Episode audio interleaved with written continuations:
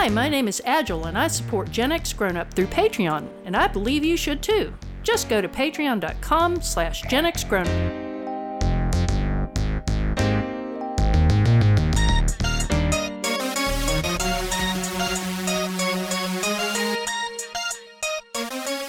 Drawn and Paneled is the comic book showcase podcast from Gen X Grown Up. Every Wednesday, we bring you news, reviews, interviews, insight, and commentary on the comic books we love from the golden age to the modern age. Welcome back, Drawn and Panel podcast listener, to this, our back issue edition of our podcast. With me, as always, today is Jason. Hey, everybody. And joining us once again is Joel Rodriguez from Metal Ninja Studios. How you doing, Joel? I'm doing great, George. As always, I'm glad to be back. well, today we are going to grab onto a classic, Batman Year One. And this is what Batman Year One is all about. In 1986, Frank Miller and Dave Mazzucchelli produced this groundbreaking reinterpretation of the original Batman, who he is and how he came to be. Sometimes careless and naive, this Dark Knight is far from the flawless vigilante he is today. Along with Lieutenant James Gordon, the Dark Knight must also fight a police force more corrupt than the scum in the streets. Ooh. Ladies and gentlemen, it's on.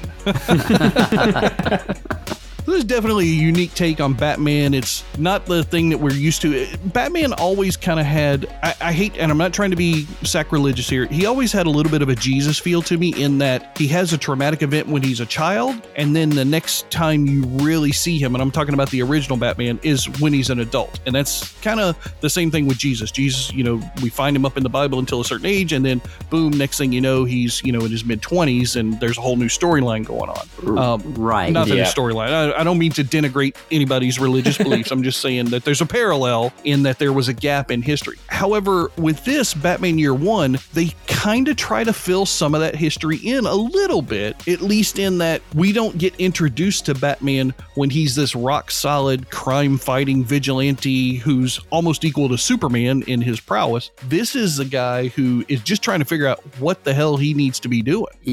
Yeah, absolutely. He's far from superior. I think this is a good story to try and add a bit of the humanity into some of these classic DC characters. Because, like you said, they all started out and they were bam, butt kicking superheroes. And then Marvel comes out with Spider Man and all of these characters with flaws and backstories. So, year one is a really good way for them to go back and incorporate that stuff. Absolutely. And as we alluded to, we know one of the great writers of all time, Frank Miller, is the one who penned this work. So, you know it's going to be good. Mm-hmm. I want to jump right in. Let's start talking about the creators.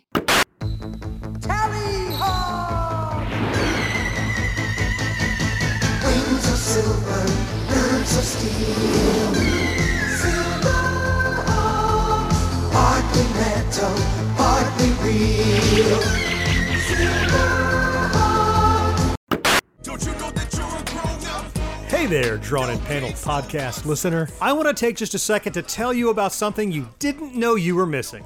I'm John, and along with Mo Hey, everybody. and George, Hey, how's it going, guys? we are Gen X Grown Up. Gen X Grown Up is a website, YouTube channel, and audio podcast by and for Generation Xers, kids of the late 70s and early 80s who may have grown older but have refused to grow up.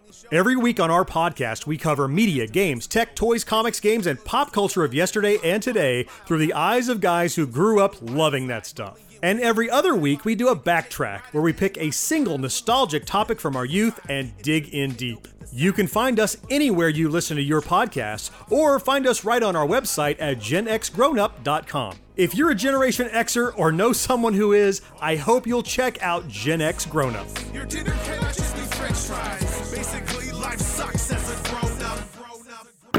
Let's get into it with the creators. There's a lot of great talent on this book. First being Frank Miller. Oh yeah, I mean one of the maybe one of the Mount Rushmore guys, maybe not. I mean I I find his stuff to be super awesome. Everything from Sin City all the way down. I mean the guy's kind of a legend in my mind. What do you guys feel about Frank Miller? I'm pretty sure it would be really hard to find anyone who disagreed with Frank Miller being a legend in the comic book world. Yeah, I mean ab- he's pretty much the man at this point, right? Yeah, ab- absolutely. His Batman work with Year One and Dark Knight Returns is fantastic. He also did some great stuff with Daredevil that Mm, Basically, good yeah. point. the Ben Affleck movie and the Netflix series for Daredevil is straight from Frank Miller. You know? Really? Oh, I didn't realize that. Yeah, a lot of a lot of that influence and just kind of the tone and s- some of the b- story beats is kind of just captures that Frank Miller tone from when he wrote Daredevil back in the 80s. Yeah, everything with Frank Miller, you know, it's kind of dark and depressed and morose and everything, but at the same time, you feel like you're rooting for the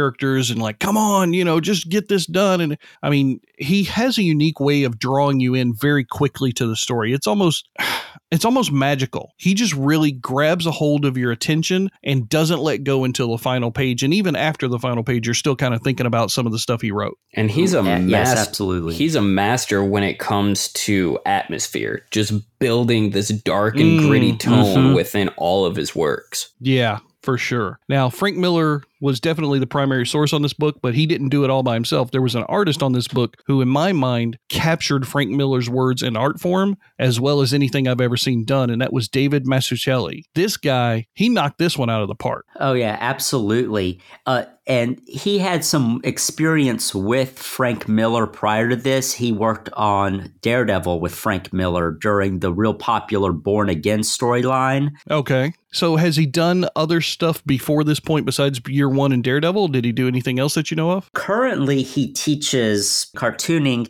at a school, uh, art school in Manhattan uh, right Oh. now, and he's done he's done a lot of independent graphic novels here and there throughout his career. Also, Okay. So he's definitely got some prolific work out there. He's now a teacher, which is really cool. I mean- can you imagine being in the class of the man who drew Batman Year One and learning from him? I mean, that's pretty cool. Yeah, that would No, be absolutely. amazing. Yeah, all right. I mean, it almost makes me want to move to New York and take this class. I mean, I can't draw for crap, but I just sit there and listen to the guy all day. I was going to oh, say, Oh, do you yeah, think he could turn me into an artist? Because that'd save me quite a bit of money.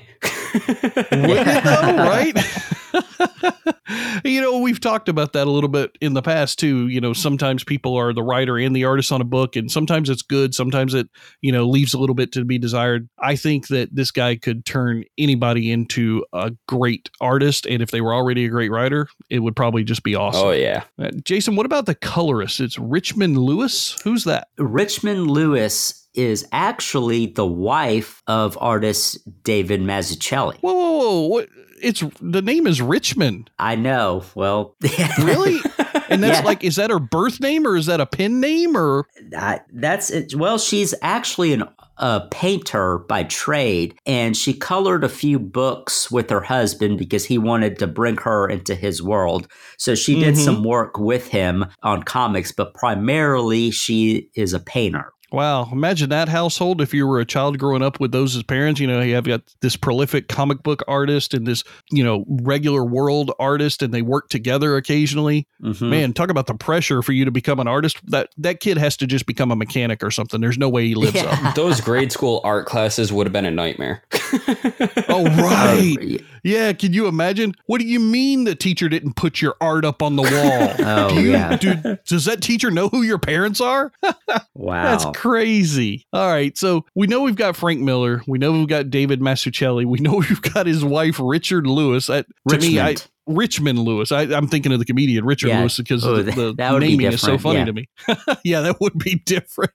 Uh, what about their final guy? And this is somebody that, Joel, I know you're kind of big into letterers, Todd Klein. yeah. Does anybody know who this guy is? I'm not as familiar with Todd Klein as some of the other letterers we've talked about, but I have definitely seen his work around. I'm pretty sure Jason would be able to give us a lot more detail when it comes to Todd. Well, Todd Klein, we, we keep coming across these prolific letterers, and Todd Klein is no different. He was mostly a freelancer, but actually, even though he was a freelance letterer for the different companies, he actually worked on long runs on a lot of books. And the one I want to just mention was Sandman by Neil Gaiman. He mm-hmm. worked, Oh, he worked okay. on that and actually developed the bubbles and the letters for Dream and some of those other characters, giving them kind of a distinct look when they were speaking. And as we've talked about before, that's a big important thing when it comes to comic books that gets overlooked quite often is making sure that the lettering is distinctive to the characters in a way that A allows you to know exactly who's talking and Mhm. B doesn't distract you from the overall book story and art. Exactly. Yep. Right. I mean, it's definitely an art form in and of itself. It's kind of a hidden art form. Yeah, I think the biggest thing about lettering and what makes it so easy to overlook is if it's done right, you don't even notice it. Right, mm-hmm. exactly. You said that every time we do one of these episodes, it seems like the letterer is a very prolific person. I wonder if that's not a testament to the fact that there are just very few people of these around who did this that well during that era. I mean, maybe there just weren't a lot of really high talented, high quality letterers to go around. So they all ended up having to work on a bunch of different titles and books because they just, you know, there weren't anybody else to do it. Right. Or nobody else wanted to do it. Yeah. It's it's a bit of that plus the fact that the good skilled letterers can do it extremely fast.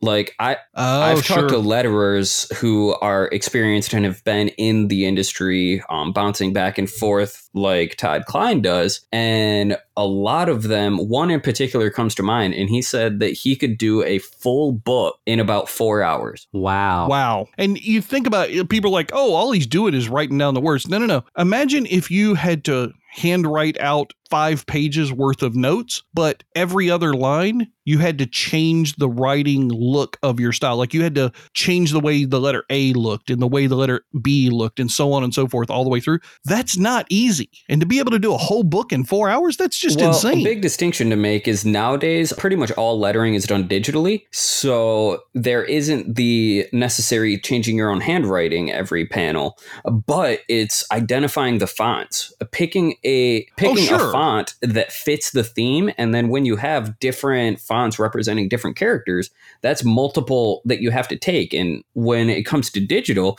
you also have to consider the size of the font and all these different things. It blows my mind they can do it in such a quick time. Well, and I think it's there's challenges in both worlds, right? So, like you said, in today's modern digital world, there's the challenge of looking through thousands upon thousands of fonts, picking the right size, the right effects for the font, because some of them might be bold, some of them might be outlined, different things of that nature, italicized, Yeah. whatnot, different color choices for the fonts and everything. Back in the 70s, 80s, in the manual era, Mhm. right? hmm it's having to physically adjust your brain. I'm writing the bubble for Jim Gordon, so it's got to look like this. I'm writing the bubble for Batman, it's got to look like Oh, that. yeah. So being able to do those different font styles, whether it be the physical medium or in the digital medium, they both present challenges. And the fact that these people can do this in such quick turnaround and what's such time, because we know artists generally take, I would think, at least hours or days just to do one page. Yep. hmm Uh, you know, and I mean, they ha- so the letterer gets it after that and has to fill in where they have gaps and spots and things like that. I, I tell you, what those people do, it's the unsung hero of the comic book world, and I'm glad we get to talk about them in the creator segment here on Drawn and Panel. Absolutely. I think that's one of the reasons why I love coming on this show with you guys is because you specifically make a point to talk about everyone. And like you said, a lot of people overlook the letterers, and I appreciate that you guys don't. Yeah, we're here to please.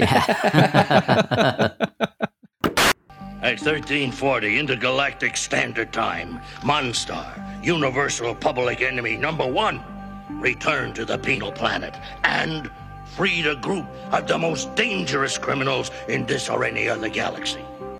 Is the world of today getting you down? Well, then why not check in on some of the good stuff that happened this week in movies, TV, games, and more 30, 20, and 10 years ago this very week with our show 30, 20, 10. You may have seen NBC's TV movie A Twist of Fate. A Nazi who became a Jew and for decades he got away with it. How could you do it? Ben Cross, Veronica Hamel, Twist of Fate. Premiere Sunday. Yeah. A Nazi who became a Jew. If we Oh my god, it's the reverse Stephen Miller story. if we hadn't had And now I have to see it because, like, the scene where they show him, like, a Nazi who became a Jew, that little clip from the YouTube video is like the Joker's transition. Oh, he had plastic. The had story plastic- is he had plastic surgery. So, what plastic surgery did you have, my yeah, friend, to make yourself look be more Jewish? specific. Just a just a Nazi trying to do the right thing. Jump into the past with 30 2010 every Thursday on lasertimepodcast.com or iTunes, Spotify, Stitcher, or wherever you get your podcasts. We all know that these stories and these creators are brought to life in the pages of comics, but the biggest part about every story is the characters. So, with this one, obviously, we're going to talk about Batman, right? No, no, no, no, no, no, no, no, no, no, no, no, no, no, Batman. yeah. yeah. I kind of wondered if Jason was going to go there or not. Uh, you, you have to. It, it's a standard joke, but you know, you, you always have to throw out the Adam West. But this Batman is far from the Batman 66 that most of Oh us. Oh yeah, there's no Biff Kapow bang kind of stuff happening in this book. No, absolutely not. No. Uh, yeah, it, th- this was an interesting take on the character. You know, we get really. Um, it's more about Bruce Wayne than it is about Batman. Uh, Batman's kind of what we get at the end, but it's kind of Bruce Wayne's journey. And a lot of books, uh, Batman books in particular, kind of just focus on Batman and Bruce Wayne's sort of an afterthought, more or less. Yeah, Bruce Wayne is generally the alter ego, even Mhm. though in reality, Batman's the alter ego. I love the fact that this book did focus on Bruce Wayne and not just Bruce Wayne, but a very insecure Bruce Wayne. This is a young man who has just come back to Gotham Mhm. after several years of being abroad, which is, we all know now, is when he was learning his martial arts fighting style techniques and figuring out ways that he would develop his style. But I love the fact that when he first gets back to Gotham, Mhm. he's not sure what he's going to do. He he makes mention in this book of, well, I've got all these different possibilities of styles and tools that I can use. I just don't know which one to use yet. So he goes out and he starts trying different things. Like the very first time he goes out, rather than go out in a caped cowl and costume, he just walks out in street clothes and puts a little fake scar on his face to kind of hide his identity, so to speak. Right. And walks into the worst area of town and thinks he's going to clean up the mean streets. I think that was very naive and childish, but it's perfect for I don't this know. I've heard that scars work about as well as glasses. Oh, really? but it's Yeah. different, right? It's not the Batman that you're used to. It's not him jumping into the Bat Cave, throwing on the cape, cowl, and uniform, and jumping into the Batmobile and driving off into the sunset with all manner of tools and weapons at his disposal. He's just walking out and he's like, they don't know who they're dealing with. And then he finds out when the little girl stabs him in the leg. Oh, yeah. It gives a really good context to that crazy, funky looking suit. I mean, who goes out crime fighting their first night and says, I want to dress up like a bat? Right. Yeah, exactly. He has to, it shows the progression and the development of getting to that point. Yeah, absolutely. As far as I'm concerned, I, this is really, I know it's called Batman Year One, but to me, James Gordon is the main character in this book almost. Yeah, he steals the spotlight. You know, I don't know that I can argue with it. He does, right? He kind of grabs a hold of your attention and doesn't let go throughout the whole thing. And he's got some he's got some interesting journeys that he goes on in this story Mhm. because this thing takes place over several months, maybe even a whole well, it's year one, so it's a whole year, right? Right. I guess I should have picked up on that. James Gordon definitely has a very dark storyline compared to what we're used to when it comes to the happy James Gordon who just calls Batman in. Yeah. You know, that's a good point. I always think of James Gordon from the 66 Batman Yeah. TV Mhm. show, right? You know, Commissioner Gordon, and he picks up the phone and the bat signal rings and the, and he's just this like kind of doofus happy go lucky guy, like you said. But this is more of the Gary Oldman James Gordon, right? This is like a dark, twisted kind of guy. You expect him at any moment just to flip out and start killing people almost. I mean, but he's got that moral center, that moral compass that won't let him do that Yeah. even though he wants to. Right. Yeah, he's he's kind of just this kind of downtrodden, weathered guy that's just trying to do the best he can. And he comes from apparently he did some work in another city as a police officer and he got into some trouble and he kind of maybe he threw some cops to the wolves so to speak and so he was so hated that he had to leave and Gotham gives him this second chance. That wasn't something I remember. I thought James Gordon grew up in GCPD but apparently he was a transplant according to this story. He definitely doesn't waste any time getting embroiled into the Gotham life.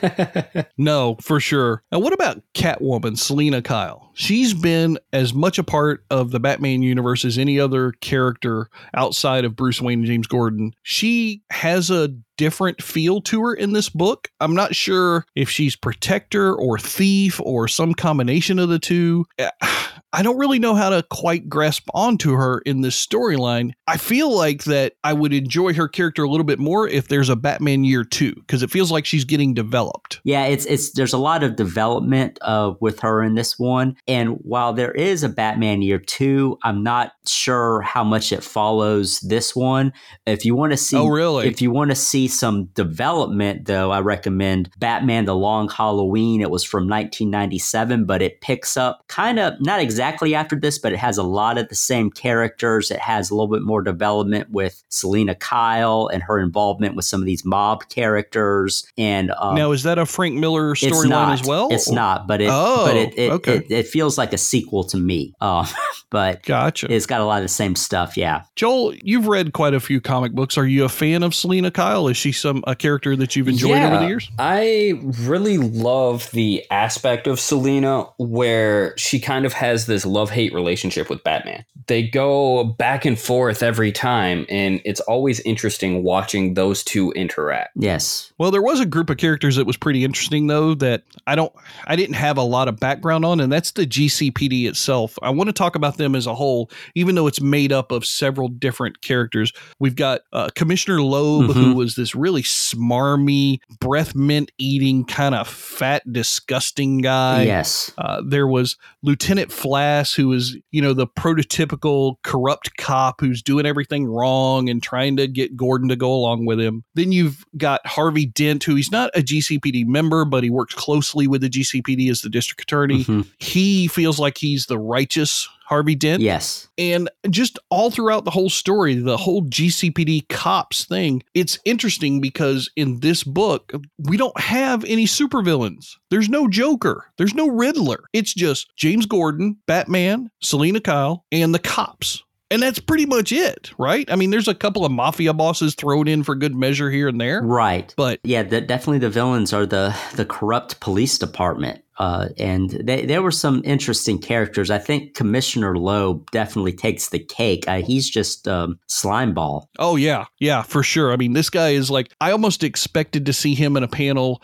where he would be sitting in like a greasy Italian restaurant with like a 18-year-old girl at his side that he's paid to be Oh, there yeah. and you know, wine coming dribbling down his chin as he's got a napkin tucked underneath it to cover his fat shirt and Mhm. everything. He just really came off as greasy and smarmy and everything, uh, which was oddly opposite of Flass. Flass came off as very, you know, high school quarterback football guy, right? He was very athletic and big and solidly built and everything, and he looked like he was drawn clean and had clean clothes. I found that even though those two characters were in league together, it was interesting to see the oppositeness of those two characters. Yes. Yeah. And Flass was definitely, you think he's Jim's buddy at first, but he's far from it.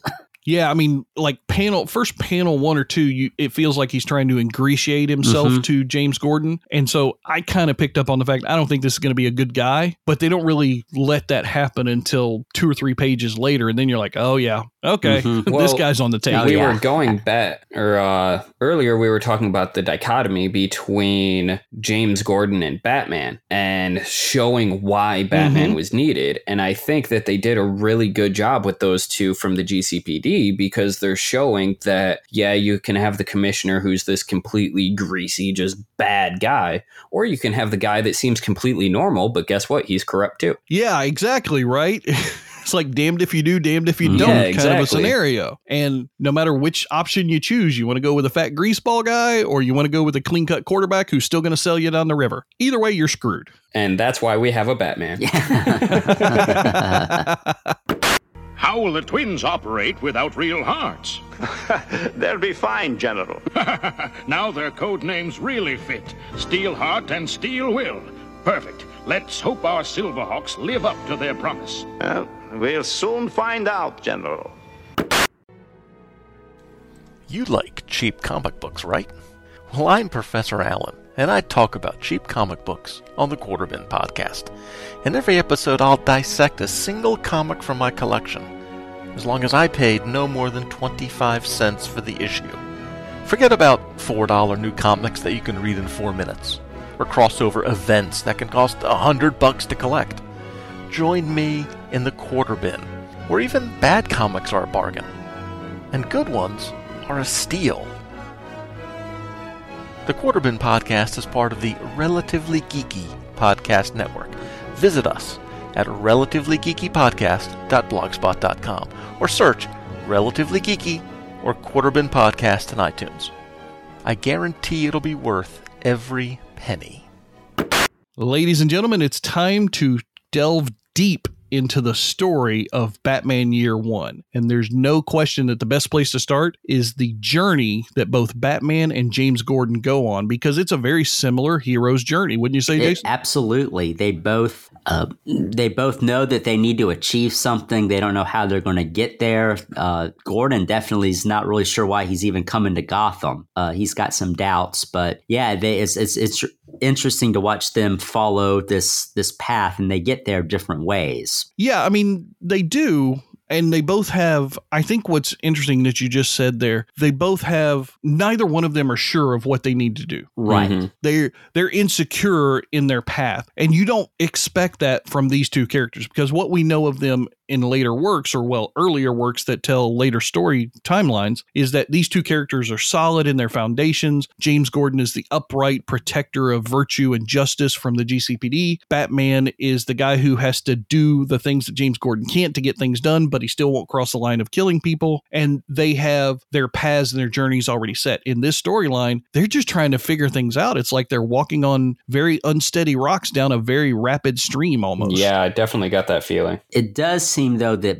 uh, Batman's a little more gung ho because one of my favorite lines in the book, um, when they're you know you're seeing their kind of diaries and they're coming into Gotham v- very different ways. Bruce Wayne is flying in uh, as somebody Mhm. with his money would do, and he says, "You know, I should have taken the train. I want to face my enemy." So he's a little Right. more gung ho about it, but I like I liked that line. Yeah, I did too, and I enjoyed how they split the pages at that point. That was when they were doing the half page for Gordon, half page for Bruce Wayne kind of stuff in the first early parts of the book one. Mm-hmm. And I found it very fun that Batman is reflecting on what he needs to do. Gordon is reflecting on what's already happened or what's about to happen in his personal life more than anything. He's not reflecting on, you know, here's the goals I need to accomplish in Gotham City as a police officer. No, he's like, my wife's pregnant. I shouldn't have brought a child Yeah. into this world. Yeah. You know, there's all the, it's very personal for Mhm. him. I think it's those personal points that he talks about that draw me to him more than Batman in this story. Well, I think it's a lot easier to relate to someone who has those types of problems. I mean, it's a very scary world. Do I really want to bring a kid into it? Is a lot Mhm. easier to relate to than man, I should have taken the train instead of my private right. jet. Well, and we and we think about too, how long does it take them to get to the ultimate form of Batman's distress when his parents were murdered? That's like what, the middle of book 2 before they even start talking about that? How can you find empathy or relate to the character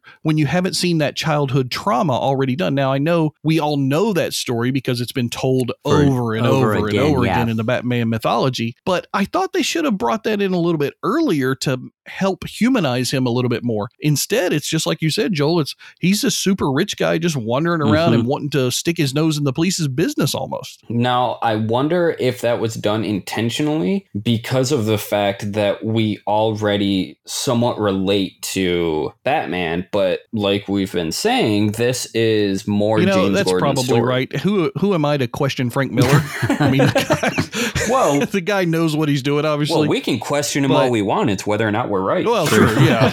I guess right is relative in this case, but no, I I think that James Gordon ends up becoming the star because he's more personal, like we Mhm. said. Yeah. he yeah he just has that different journey than Batman does. Now that being said, I found it unique that the writing styles of the diary quotes is what I'm going to call them between Batman and Gordon. Gordon's was very flat and you know non-cursive, whereas Batman's was a cursive writing that was flowing and elegant. Mhm. Yeah. So Batman's came off more personal to me than Gordon's did. Gordon's felt very like I just picked Times New Roman as a font and stuck it in the book, but it felt like Batman's scripting during his diary stuff during those dialogue segments came off as taking a little bit more care and time. It did, and I, I thought it was interesting that they chose those fonts, uh, and it, it spoke to me to the characters because Jim Gordon is a police officer and probably doesn't necessarily have time to write or want to write, so he does something, you know, in just regular font, quick. Whereas Bruce Wayne, even though he wants to go out on the street and beat people up, he still grew up with an affluent lifestyle, and and that cursive was probably something he w- learned and just stuck with, and so it, it kind of, to me, just kind of also shows their varying backgrounds and lifestyles too, with the choice of font.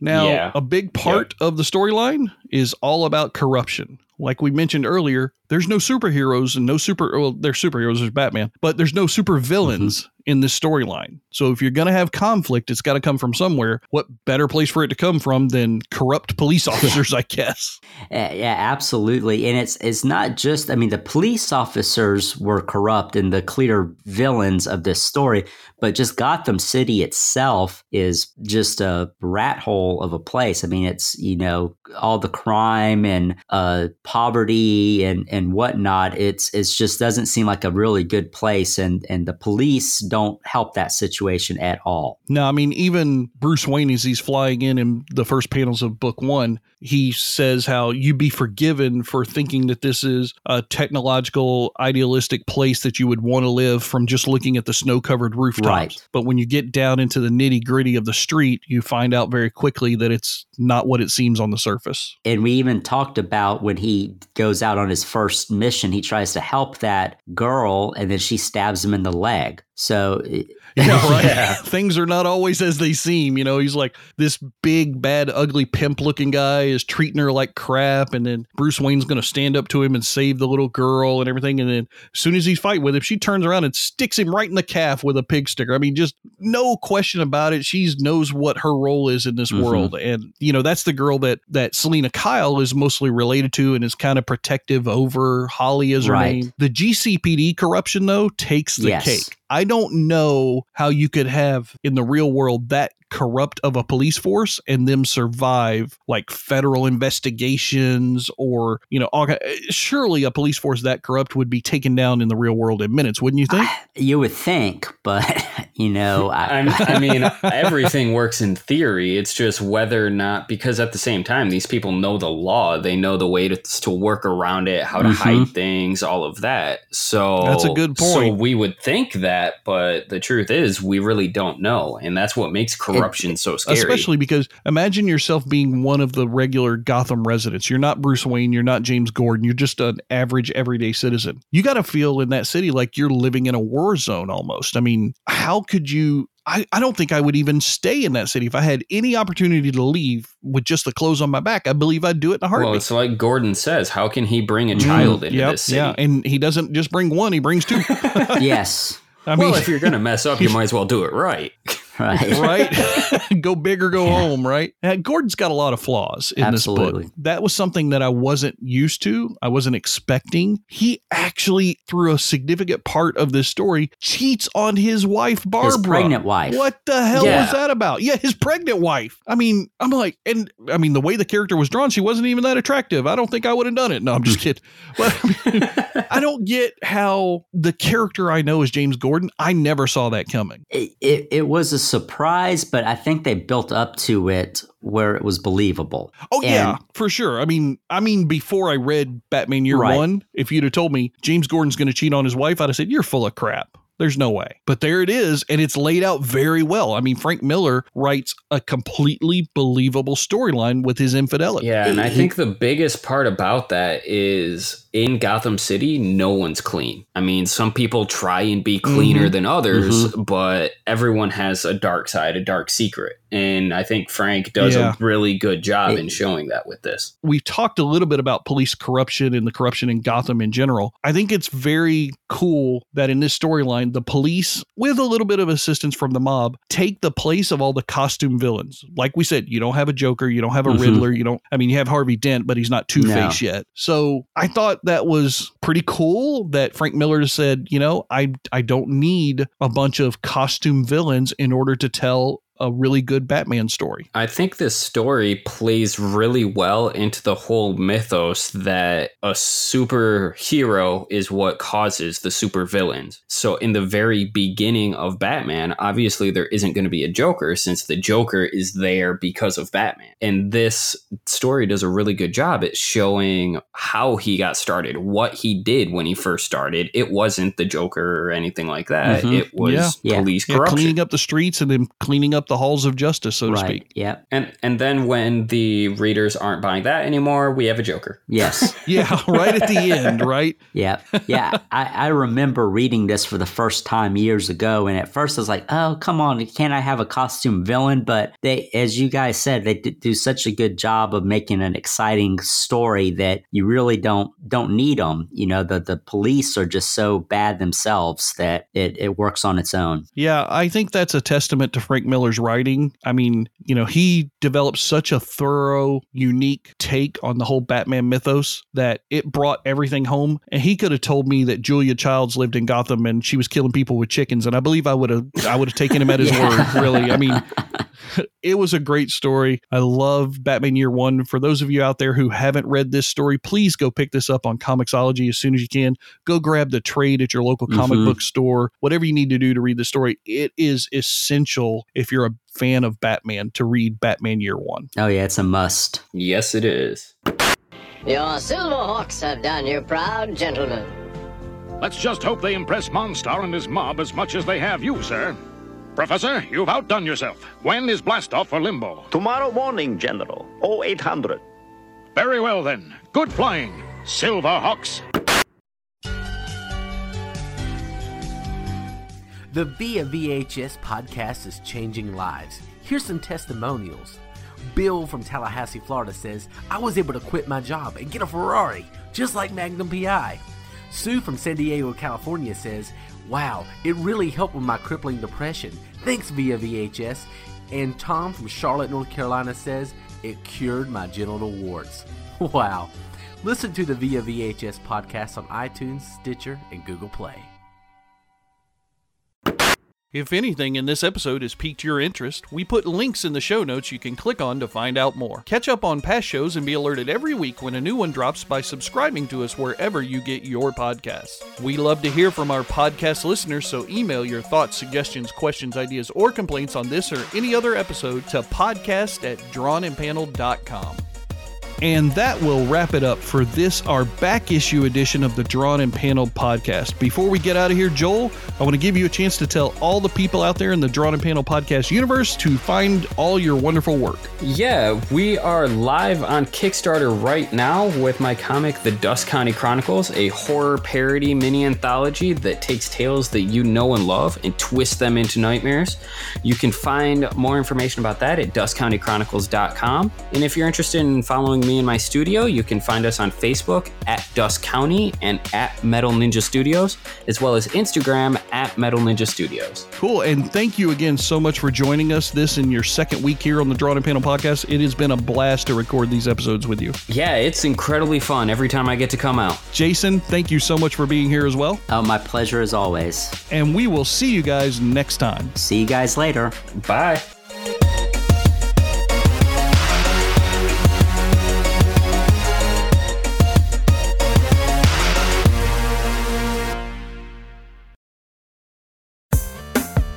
This podcast is an affiliate of the GWW Radio Network. Visit Geeks Worldwide at thegww.com for news, reviews, and opinions on video games, comics, TV, cosplay, and more. Mad Magazine, advertising mascots, B movie posters, and cartoons. Oh, yeah, can't forget cartoons. If you get the funky connection that ties these pop culture gems together, you'll dig two designers walk into a bar. See, we're a couple of creatively curious pals living between the bookends of grand museums and dive bars. Hey, you know the place, the sweet spot where highbrow and lowbrow become drinking buddies. So join our barroom chats as we talk influential work and uncover stories of how the familiar became iconic. Think behind the music for the stuff we love. Check out our website at two designerswalkintoabar.com. And listen wherever you get your podcasts or visit evergreenpodcasts.com.